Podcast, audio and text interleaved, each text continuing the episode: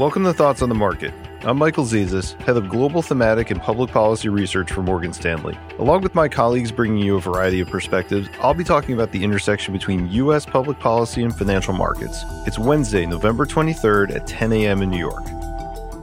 Last week, many of my colleagues and I were in Singapore meeting with clients for Morgan Stanley's annual Asia Pacific Summit. Top of mind for many was the recent meeting between US President Biden and China's President Xi. In particular, there was much thanksgiving that the two sides seemed to agree on a few points that would create some near term stability in their relationship. But we'd caution investors not to read more into their meeting beyond that, and accordingly, continue to prepare for a multipolar world where the US and China disassociate in key economic areas.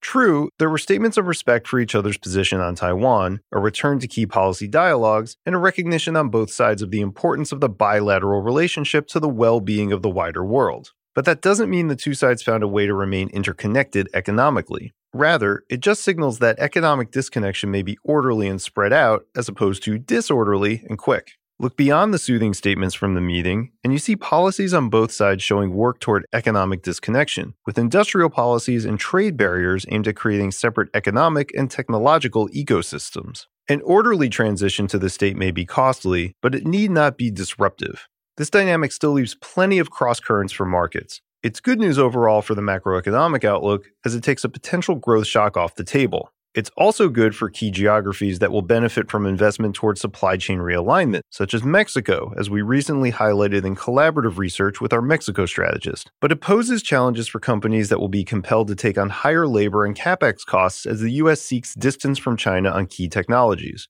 Semiconductors have been and will continue to be a key space to watch as the sector incrementally shifts production to higher cost areas in order to comply with U.S. regulatory demands. So, bottom line, we should all feel a bit better about the outlook for markets following the Biden Xi meeting, but just a bit. The US China relationship isn't going back to its interconnected past, and the cost of disconnecting in key areas is sure to hurt some investments and help others.